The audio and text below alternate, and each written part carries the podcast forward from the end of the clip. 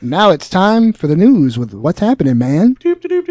All right, so there's not quite as much going on in the news this week as there was the last time we had this conversation. Yet there were still plenty of things to talk about. So Jimmers, take us away. What's new to you? Really, I thought there was so much stuff going on this week. I didn't even know where to begin. All right, this seems kind of minor at first, almost comical, but I think how it's being treated really upsets me. There was a 61-year-old Florida mailman who flew a gyrocopter onto the grounds of the U.S. Capitol Wednesday of this week.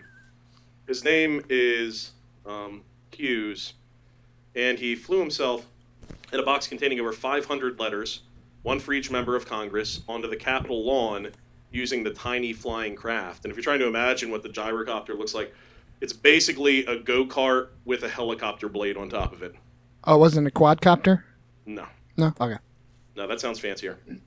This looks like something you would build in your garage from, a thing you watched on YouTube. He called the act an act of civil disobedience and was actually surprised that no authorities seemed to respond. He noted that no one really seemed frightened. When asked if he believes whether he's a patriot, Hughes responded, "No, I'm a mailman." I thought that was genius because he actually was delivering mail. In Congress when he was doing this. That's funny. All the cops are like, meh, whatever.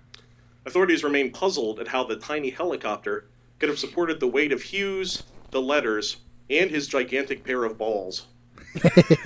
Truck balls. Those are huge. You got to admit, that's some fucked up shit. Can you imagine seeing one of those choppers with the truck balls on them? Yeah, right, the truck nuts. Truck nuts. He was released on personal recognizance and is now under house arrest in Florida. He's being charged with piloting an unregistered aircraft and violating federal airspace restrictions.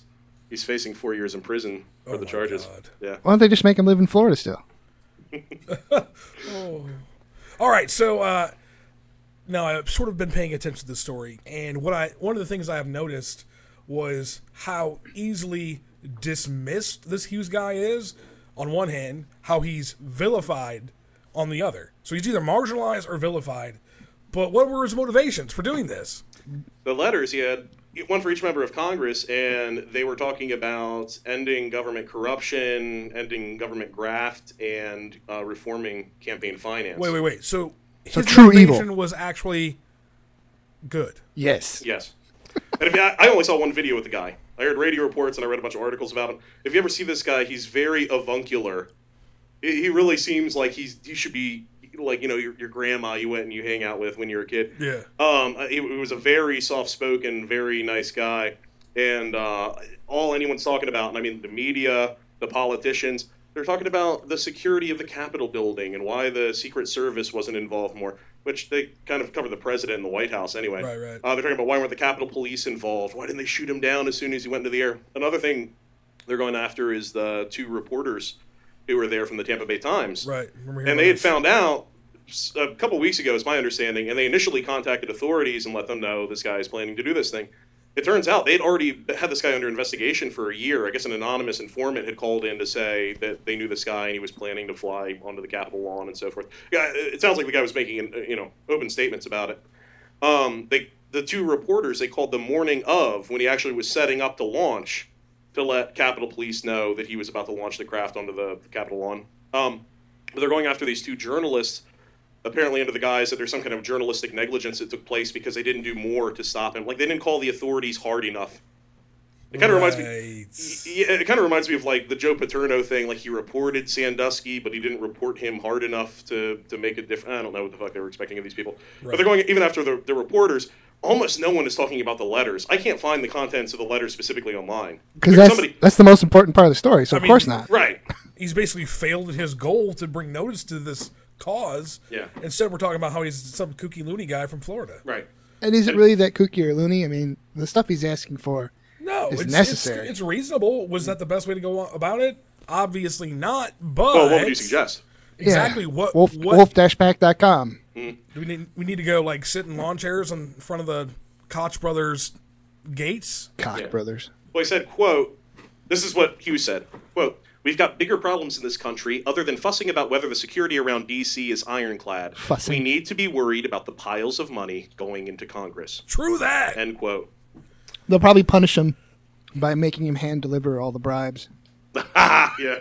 Whoa. You're a mailman now, bitch. Well, I just want to say this is really freaky because that was Wednesday, and then Thursday. Did you hear this news about the TPP?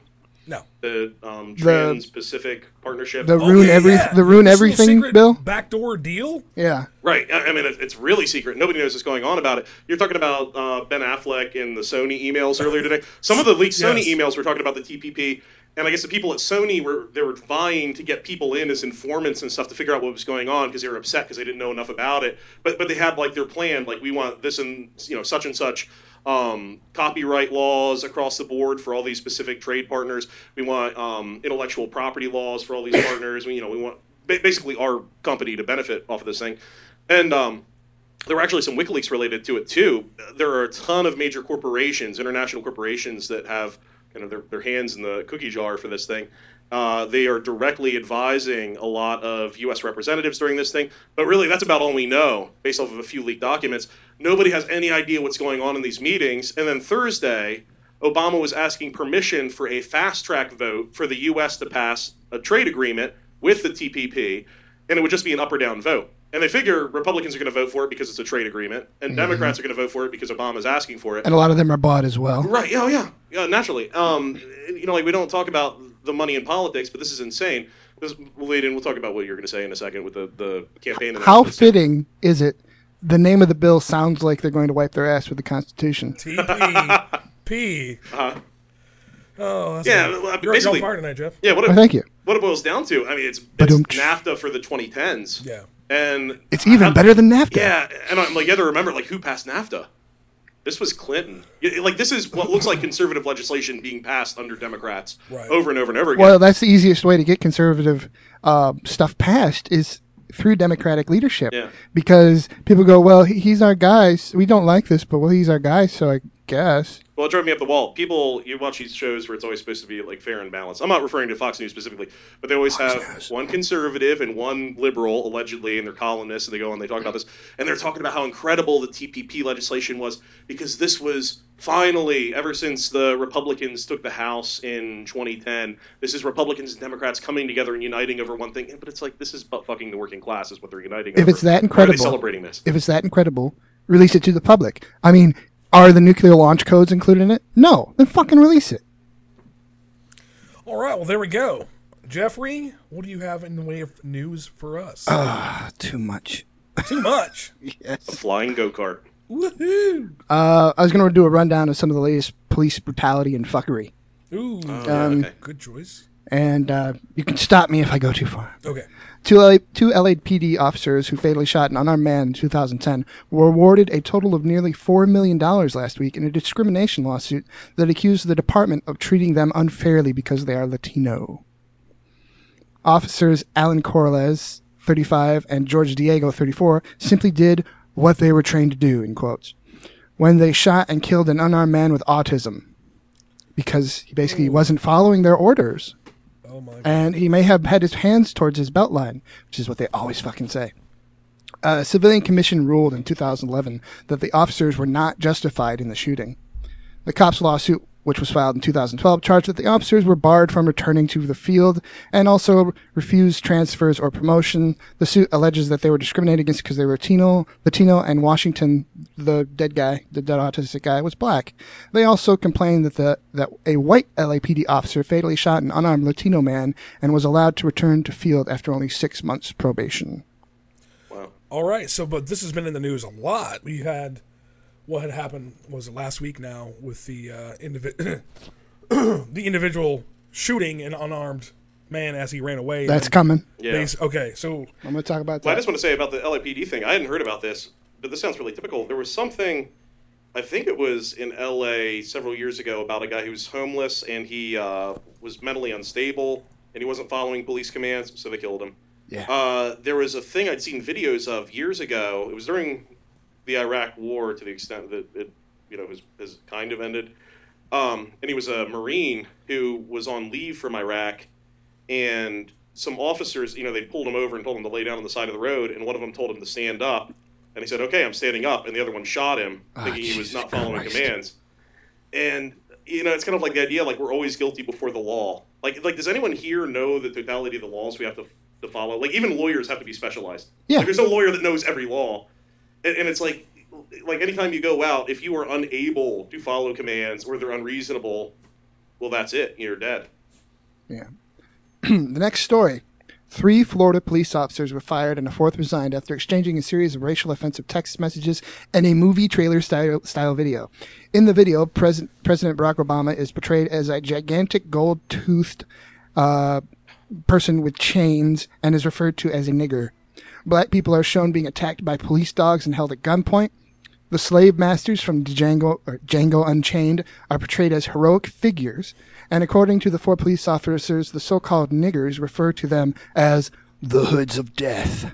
And to make it perfectly clear what they mean by hoods, they then show a Ku Klux Klan hood. Oh, my God. Classy motherfuckers. I wouldn't go that far. Does stuff like this happen where anybody here works? Because I know, like, there are pockets of it. I'm kind of, like, just trying to explore. It was in Florida. Is this worse in... And, I mean, it depends on where in Florida, too. Like, if you're talking about, like, North Florida, I think that shit's Alabama, you know? If it happens in Miami, it's one thing, you know? Right, right. So I'm wondering, like, is this really law enforcement? I think it was Fort Lauderdale. It's the South, or because it's, or, you know, like, kind of lower middle-class, working-class people. Like, what is it? Like, how prevalent is this? Because I feel like I don't see this all the time. But you're white. And then... yeah. You are, in fact, white. Yeah, but I mean, these were white officers, presumably, right? I think so. But no, but they were... Are you saying you don't engage in this, so why would other white people? Oh, yeah, like, I don't have, like, white coworkers that are like, hey, let me send you a really fucking racist video. But your job isn't intertwined with violence, though. You cannot... I don't know, like... I remember, well, that's what I'm saying. Like, is that part of it? I remember being at work and getting a veiled racist message on the internal communication network, and... I was, really? Drafting my response, and I go back to response, and that fucking message is gone because, like, somebody saw it and deleted it. And, oh, shit! Like, yeah. So there was like a send-all that was accidental. Well, I don't know. It was not. It was under the guise of, so somebody I don't care who you are, yeah. This is funny. And I clicked, I'm like, oh, yeah, I'm a big fan of funny shit. And I'm clicking on it, I'm like, oh, my God. That was just setting up for failure. Yeah, yeah. Anyway, so I don't even remember what the message exactly entailed. I just remember getting really pissed off about it and like, why the hell would you send this on internal communication? What the hell is wrong with you? But anyway. Up next, a 39-year-old father of 2, Calvin Reed, was beaten and tased by police in Coconut Creek, Miami. The events of February 22nd began with injured Reed, clothes torn and bloody, arriving at a gated community around 1 a.m. He approached resident Perry Wise in the parking lot. Wise said, he came over to me and asked, will you take me to the hospital? When a nervous Weiss declined, Reed said, okay, will you call 911 for me? Weiss said, certainly, no problem. Weiss called Reed an ambulance and left him in the parking lot without asking him why or how he was injured. That seems odd. Fellow resident Wendy Ritter and boyfriend Mark Lamort heard screams coming from the parking lot shortly after. I heard screaming like somebody was being beat, Lamort said. The couple went outside and saw Reed on his stomach on the ground, hands shackled behind his back, surrounded by 4 officers. Reed said, they're going to kill me, Ritter said. In my wildest imagination, I didn't believe he would die. The police asked if they knew Reed, and when they answered no, they were ordered away from the scene. They went upstairs but continued to watch. One of the cops said something to him and punched him, said Lamort. He just hit him. Just bam! This guy was no threat to anybody. He was on the ground. He was tied. There's something wrong here. After that, it got very quiet, Ritter said. Another resident, Bonnie Eshelman, testified in a sworn affidavit that she saw the 4 officers surrounding Reed and pinned him to the ground while he lay prone. One officer threatened to break his arm, while another hit him with a baton. She remembers seeing Reed cry out to an unidentified woman who stood about 25 yards away, likely Ritter, help, they're going to kill me. Eshelman states that she saw 2 officers drag Reed to his feet. Then, according to her testimony, the 2 officers simultaneously shot him with tasers. Then they threw him face down in the grass. Afterward, and she heard Reed call for the second time, I can't breathe. At this point, Reed stopped moving, and Eshelman heard officers calling paramedics. Reed died 2 days later. Officers claimed that the reason they had to subdue Reed is that he was being aggressive towards the EMT, even though it was Reed who requested that they be called.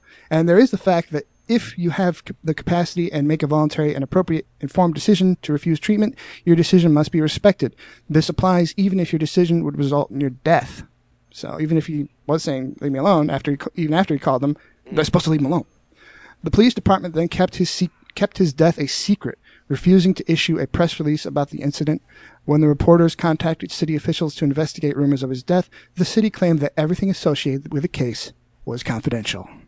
Wow. What gets me about these cases, too, is that there are so many officers around. Like, it's not just, like, one guy.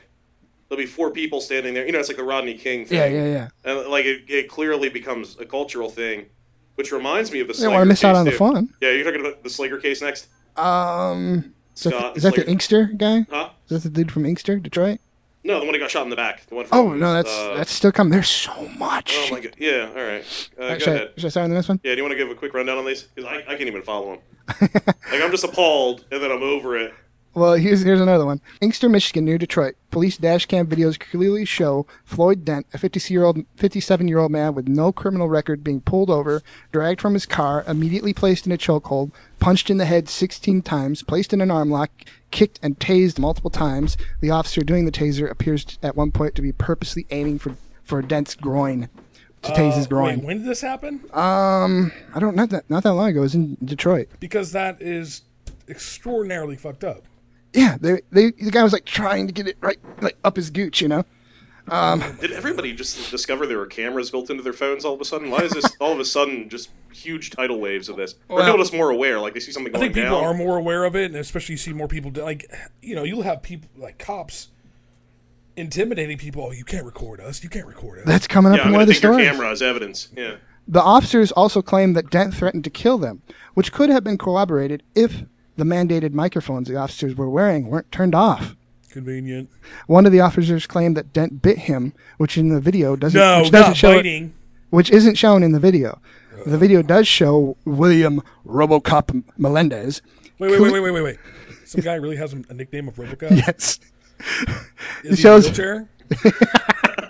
It shows Melendez clearly planting a small bag of drugs. Oh my! Like he forgot the dash cam. Like, where do the drugs come from? Does he just have some in his sock? Like, we're gonna have to frame up one guy. This is a plant purpose. The video shows him pulling out of his pocket. Wow! So it's probably his own personal stash. And it wasn't like they found it in his pocket. They put it in his pocket. He put it under one of the seats. So they show him pulling out of his pocket, and then wait. And why have I not heard of this? Yeah, I haven't either. I've actually read up on some other stuff in relation to this, but nothing about this. You'd watch the Young Turks. Officer Melendez just happened to be the one who had Dent in the chokehold and then proceeded to try to dent Dent's head in. Despite having a debatably cool nickname, this is not the first time this officer has been charged with planting evidence at a crime. Last time he got away with it, though. After the attack, Dent was hospitalized for 2 days due to his injuries to his head and his face. While at the hospital, Dent insisted on being tested for drugs. No drugs were found in Dent's system.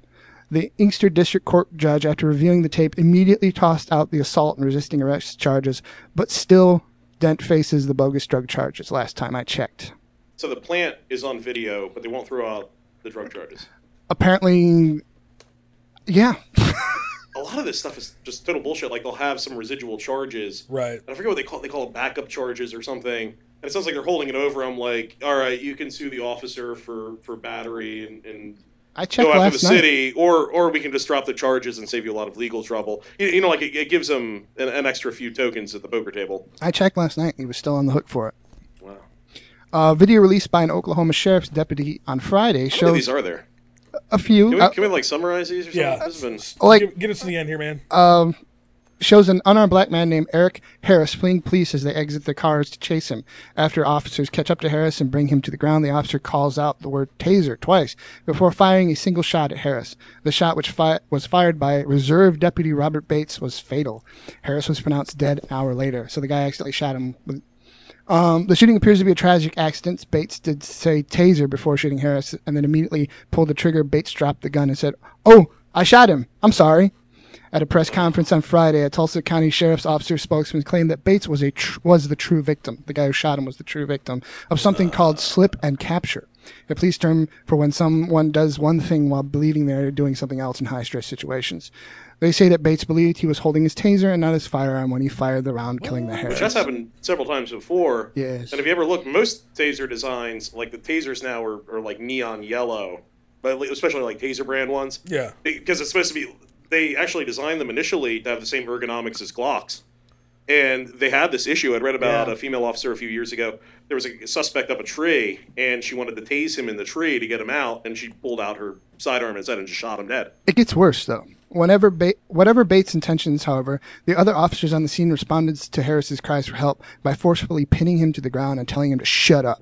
In the video released by the sheriff's department, as Harris lies face down on the ground bleeding and cries out, "Oh shit, man, he shot me, oh he shot me, oh he shot me," one of the officers puts his knee on Harris's head in an apparent effort to subdue him. The officer tells Harris to shut the fuck up shortly thereafter. When Harris tells one of the officers, "I'm losing my breath," the officer responds, "Fuck your breath." This is old, isn't it? I remember hearing about this. Is this the really old guy? He was they called him a hobby sheriff. He's like, hold on, yeah, that's what I'm getting. There's another one. What the fuck? This might be the same guy. All right, yeah, I don't know. But yeah, he the unusual twist of the story is that Bates, the reserve deputy who shot Harris, is not a full-time officer. He's a 73-year-old insurance executive and a wealthy donor to the sheriff's department. Bates is classified as advanced reserve, the highest level of responsibility, a position that permits him to do anything a full-time deputy can do. At a Friday press conference, Tulsa Police Sergeant Jim Clark said the Tulsa County Sheriff's Office investigation concluded that Bates did not commit a crime and no policy violations occurred. So apparently you can just murder people. God. All right. You wanted to talk about... So yeah, like incompetence isn't illegal. I guess not. No. Okay. Why do they give this guy a gun? Why not just give him a taser? Okay, anyway, so like this is what I was reading this morning in relation to all this, and this is making the news, all right? Headline is, let me read it to you. Ohio cop refuses to resort to deadly force. I wanted to be absolutely sure. All right, we have a cop. He's been on the force for just less than a year in Ohio, who would not resort to shooting a suspect because he wanted to be sure. This is what makes the news. Some cop actually doing something that resembles his job. That's what makes the news. Yeah. Good for him.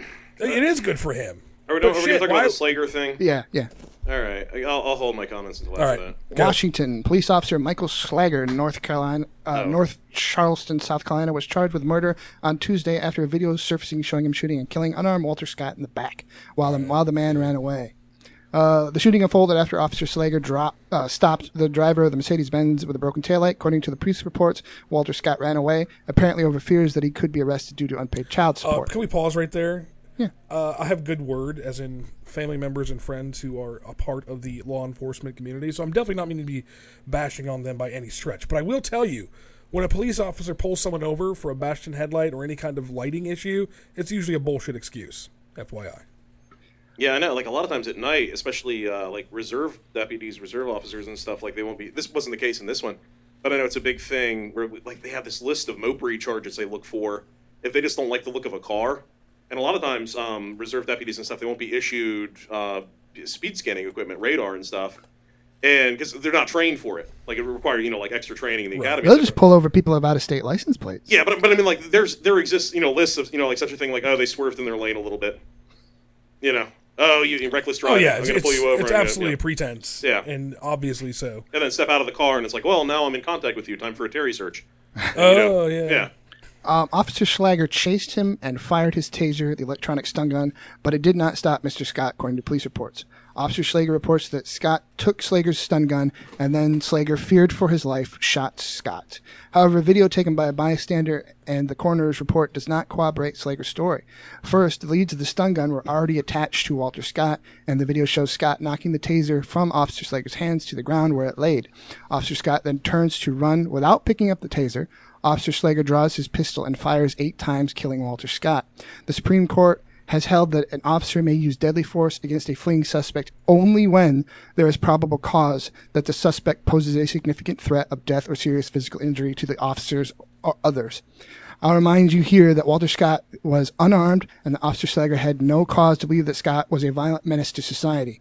All Officer Slager could say for sure is that Walter Scott had a broken taillight and he ran from a police officer for reasons unknown to Slager, and that Walter Scott apparently didn't like being tased. To make matters worse, the video shows Officer Slager trying to cover his ass from what he knows was an unlawful murder by picking up the taser at his feet and taking it over to Walter Scott's body and dropping it there.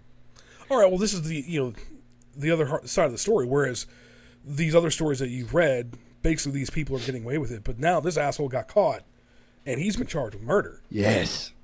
Like, there's no ifs, ands, or buts. In fact, I was reading about an app that you can use on your phone not only that will live stream any video. Yeah, I told you about that. To the, I think it was the NAACP or something like that. Oh, there's a variety of them. But there's actually an app. Oh, ACLU, yes, thank you. That you can live stream it to a different source. But it looks like the phone's off. There's also a screen lock that you can download that basically tells any police officer who would look at your phone, you have no right to legal right to look at my phone.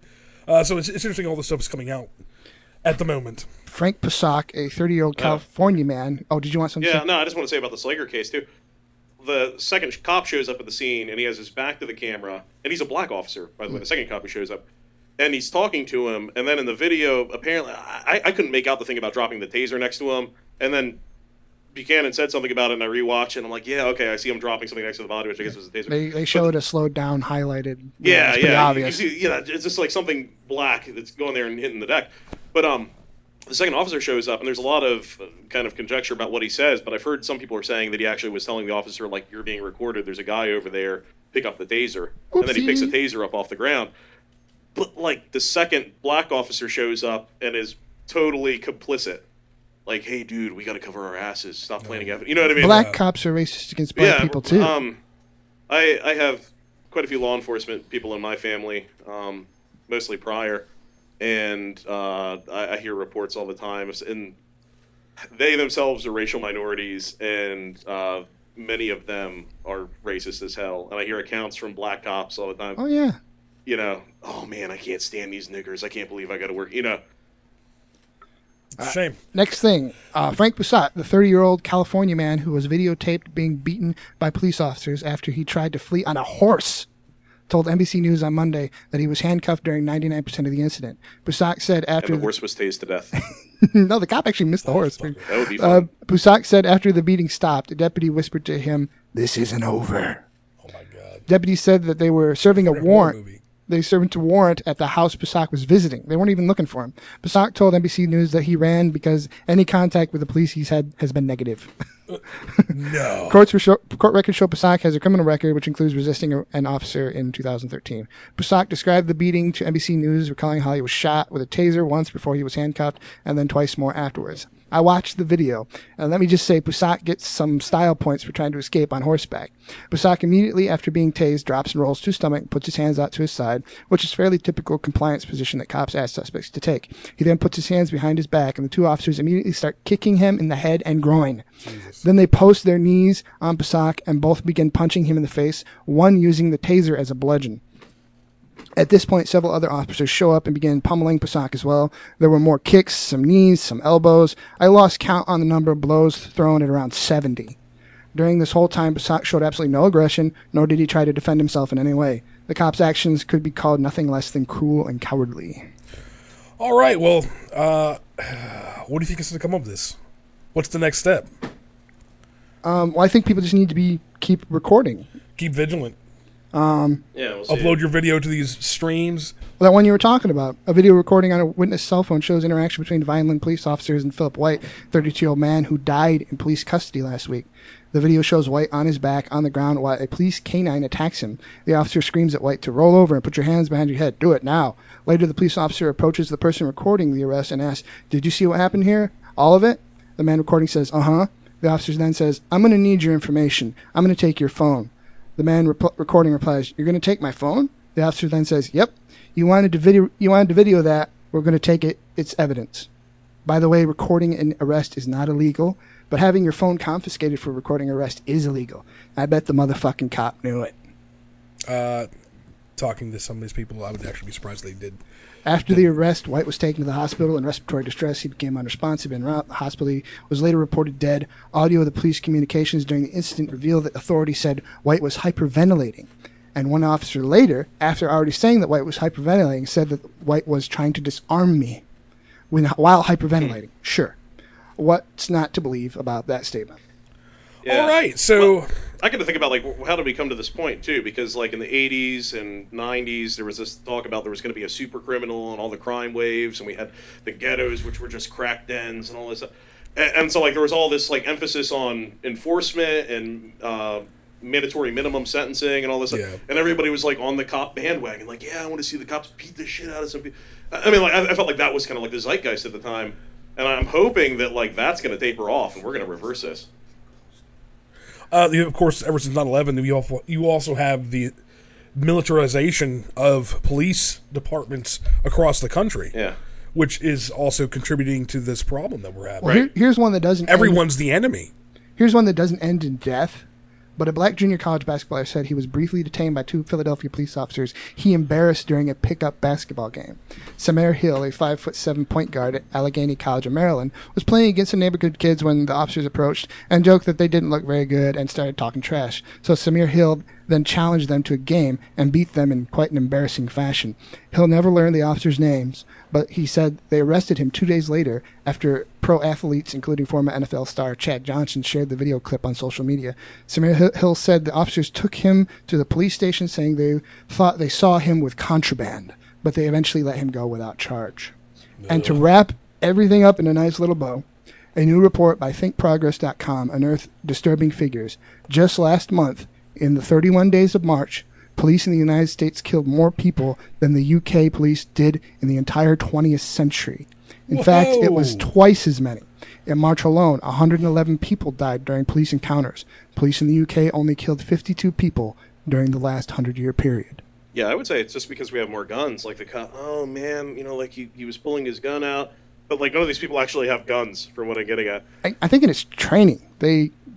Right. They teach them that the worst-case scenario is going to happen every fucking time. Right. And the worst-case scenario is the worst-case scenario because it doesn't happen very often. Yeah. I heard that's why they're wearing body armor. About in Germany, like, the entire round count for every round they'd fired in every police shooting for the entire year was, like, 2 days for the U.S. It was, like, 70 rounds or something. Wow, holy shit. Yeah, it was, like, 70 rounds. Do you guys remember in Polk County when that guy, he killed the dog, D.O.G., and the deputy? This was about 8 or 9 years ago. No doubt. And when they shot him, they hit him like 60-some times, but they fired like 120 rounds.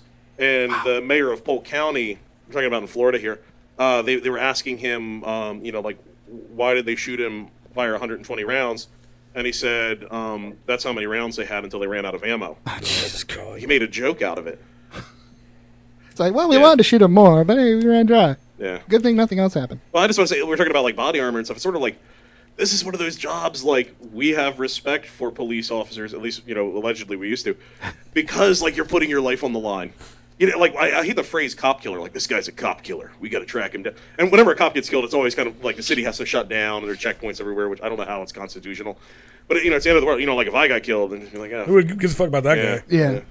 The body armor, that's what the body armor is there for. It's to give you a second to fuck up and underestimate the situation instead of constantly overestimating the situation. No, well, I'm just saying, like, everything, you know, it used to be serve and protect, and now it's like all these officers. You ever watch an episode of Cops? And it's been years since I've seen it, but I remember ones where they're doing, like, an undercover investigation and, like, all right, everybody, keep it safe, expect the worst, got to make it home at the end of the day. And it's like, it's kind of got to be one or the other. Like, either you're putting your life on the line and there's inherent risk and you're doing a public service, or if you're protecting yourself at all costs, well, you're protecting yourself to the expense of everything else. And yet some of these cops still will roll around without their body armor on. I don't know if that's changed more recently, but up until recently, people, they'd roll around without their body armor on. You wanted to... Your turn. All right, so what I was going to bring to the table on what's happening, man, is something that's definitely taking over the airwaves these days, and that's the 2016 presidential election. In the past few weeks, we've had quite a people declare that they're running. We've had several people indicate strongly that they're going to be running, and we have people who are just sort of putting their toes in the water and say, it might happen. So, on the Republican side, we have Ted Cruz, Senator from Texas, one of our favorite individuals on this podcast, just to make fun of. Ted Cruz! And then we have Marco Rubio, a Florida senator. Sexy as hell. Indeed he is. Rubio. And then we have the former governor of New Jersey, Chris Christie, who is also allegedly going to be throwing his hat into the ring at some point. Not sexy. Not sexy, man. And then, of course, there is the other former Florida governor and a Bush family member, Jeb Bush. You know what's funny? Out of all these names, everybody's talking about Jeb Bush as like the inevitable one. And everybody's talking about Marco Rubio is probably really the best candidate. He's very well-spoken. He has a big base and all this stuff.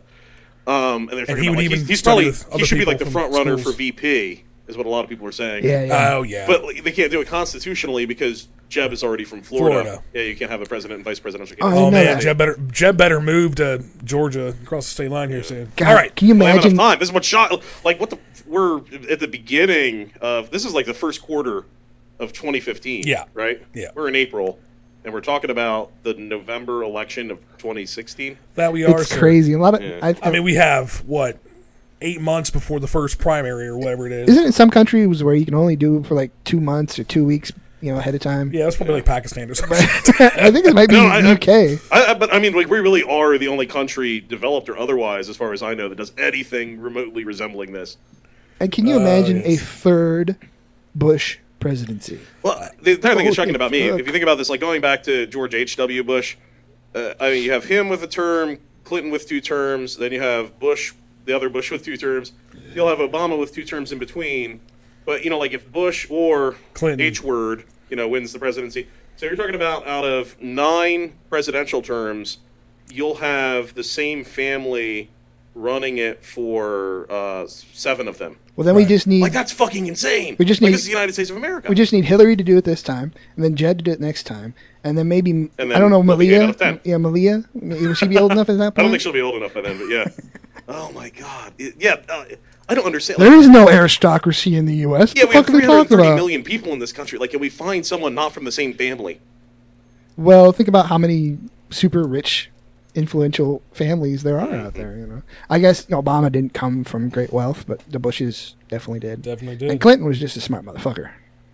All right, and of course on the Democratic side, almost exactly a week ago, we have Hillary Clinton officially throwing her hat into the ring and announcing her candidacy for president. Yeah, she's supposed to be the inevitable one, but her entire campaign this year, at least for the primaries, is how she is not the inevitable one. She's going to fight tooth and nail. She's going to reintroduce herself. And did you hear she's dropping the Rodham from now on? She wants to be firmly Hillary Clinton. Well, I mean, she did that years ago. Yeah, but when did she? There was an article on NPR. They were talking about this. Like, this is part of her rebranding campaign, which the very idea of rebranding pisses me off. Because, like, we kind of know it when we talk about it. I heard some commentators were talking about this, and they were talking about, like, well, Rubio's going to play the youth angle, and Jeb is going to play the experience angle, and Hillary is going to play the empathy angle. And they're going through talking about all these different things. And even, like, the commentators know it's just a big game. I think it's funny because in 2008, they have industry awards for marketing, for advertisers. Do you know who won the advertiser of the advertising campaign of the year in 2008? Nope. The Obama campaign. Oh my God! Like everybody, we know that it's just an advertising campaign. Like, what is advertising? It's to get you to buy shit that you don't want. I was afraid it was going to be the hog nuts lady. But when did Hillary Clinton forget how to talk like a normal person? Just out of curiosity. What do you mean? Yeah. She talks very robotically and emphasizes everything clearly. And I guess Obama does the same fucking thing. Yeah, and you remember, like, everybody talked about what a great speaker he was before the 2008 election, and he had a couple of faux pas, gaffes, whatever you want to call them, in the same month. It was like he had the San Francisco speaking engagement. He talked about the people clinging to guns and God, and he got his ass chewed for that. And there was something else in, like, the same month, and then, like, Reverend Wright broke, and all of a sudden he spoke very, very carefully and very, very deliberatively. And everybody noticed, like, what the hell's going on? And it's just like he's scared shitless. Like, you can't say whatever you want anymore. You can't speak off. And of course, every time he talked normal, they say he was mugging for the minorities because he's talking like a normal fucking person. No, he's mugging for everybody else when he talks. With the deliberate pauses, somewhat Kirkian. But he uses it inappropriately sometimes. Nice. Remember when the torture report broke about Guantanamo? Oh, we tortured some folks. Like, yeah, we tortured some folks. Yeah. Like, oh, okay. Yeah. All right. So, anything else we want to talk about the elections? We have a long, hard road ahead of us. Yeah, I hate that it's Jeb and Hillary is what we've decided already. Well, Bernie Sanders still might run. I'm hoping. I like Bernie. Everybody talks about like they're the inevitable candidates because they can each raise $1 billion or $2 billion or whatever the fuck they're talking about. The number has to be the magic number. And then they're going to get more mailmen on the Capitol lawn. I'd like to see Elizabeth Warren run. personally. She's also, she's out. Yeah, she just said she's already. But I remember, like, in elementary school, like, the teacher talking about how, like, you can do whatever you want when you grow up. You can be president if you want. But, I mean, like, do they throw in caveats now? Like, you know, like, if you can get people to give you $2 billion, you can be president. I mean, that's what it takes. Like, I don't understand how we can have any kind of, even the fallacy that we're operating in any kind of real democracy. Stuff like this is going on. Wolf-pack.com. It's been decided. Has to be done at the state level. Battalions of riot police with rubber bullet kisses, baton courtesies, service with a smile. Yeah, I'm the Staples Center, you can see America with this dire for avenging disgrace. Peaceful loving youth against the brutality of plastic existence. Pushing little children with their fully automatics. They like to push the weak around. Pushing little children with their fully automatics. They like to push the weak around. All right, ladies and gentlemen, we have come to the end of the road. It is now time for the Dope Box. Jimmers, what's grinding your gears today? This week, three of the guards in the 2007 Nisour Square Blackwater massacre were sentenced. They were each given 30 years in prison. If you guys remember the 2007 Nisour Square incident, it was basically a bunch of Blackwater private military contractors were driving through Baghdad, and they claimed that they were getting shot at, apparently by Iraqi police or some kind of insurgents, and so they opened fire on everyone. They were strafing buses with machine guns. There was a guy who had his hands up in surrender, and they shot him down. And it's bizarre. One of the guards, he's already been sentenced to life in prison. The other three were sentenced to 30 years each.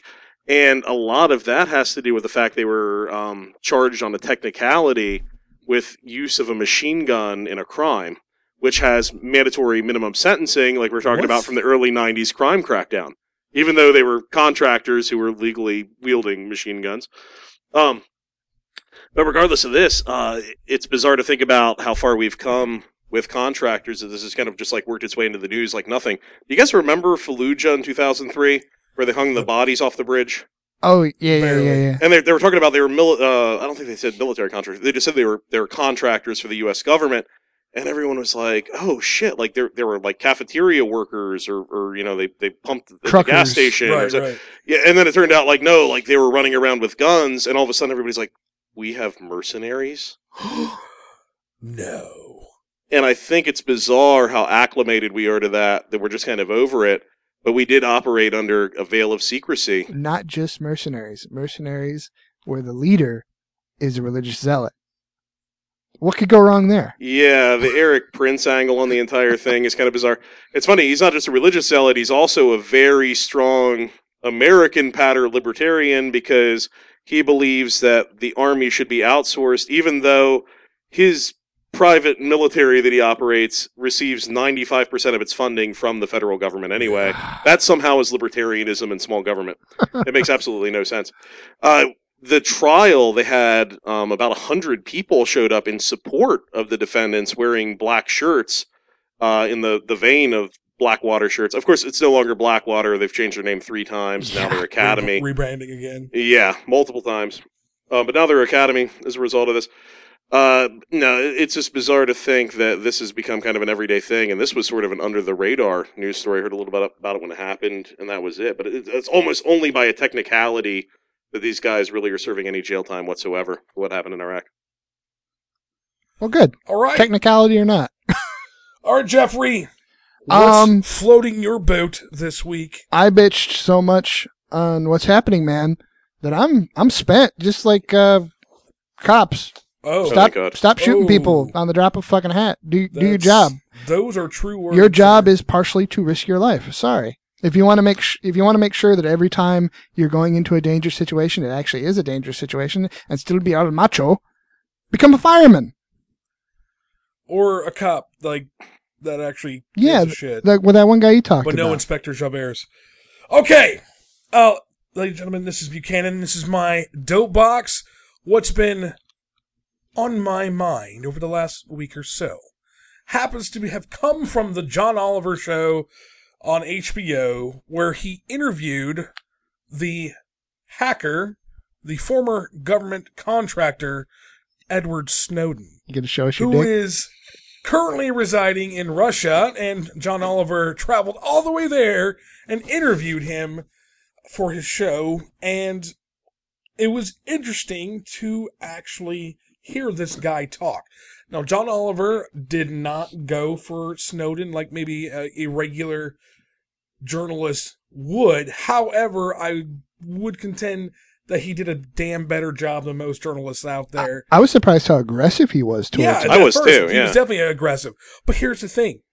Snowden, I mean, maybe he's been practicing and polishing himself since he's been exiled, but homeboy was articulate.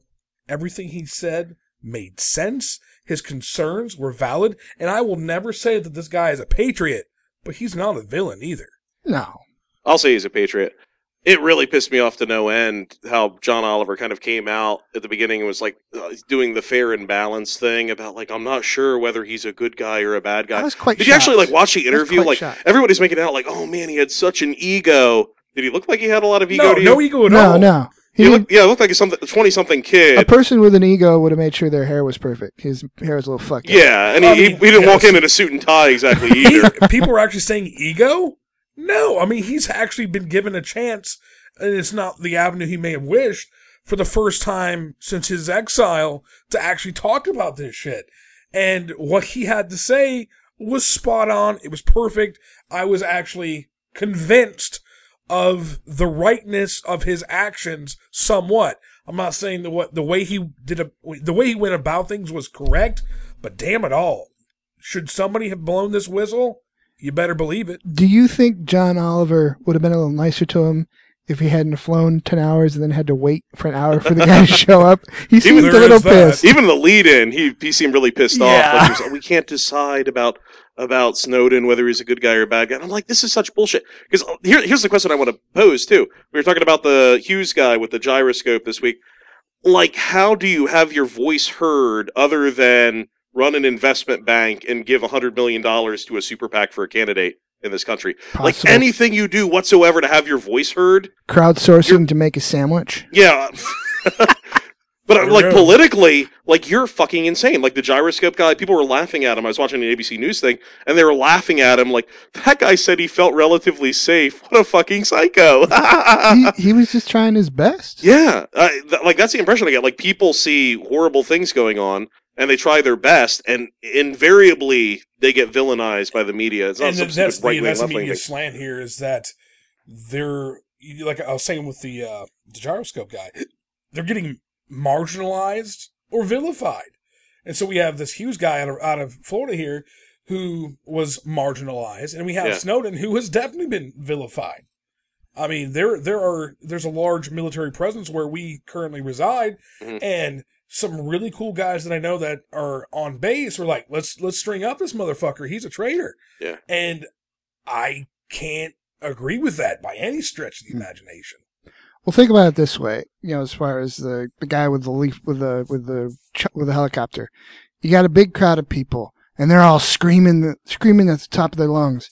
You got one guy with a huge sound system and a microphone. Fuck all your screaming.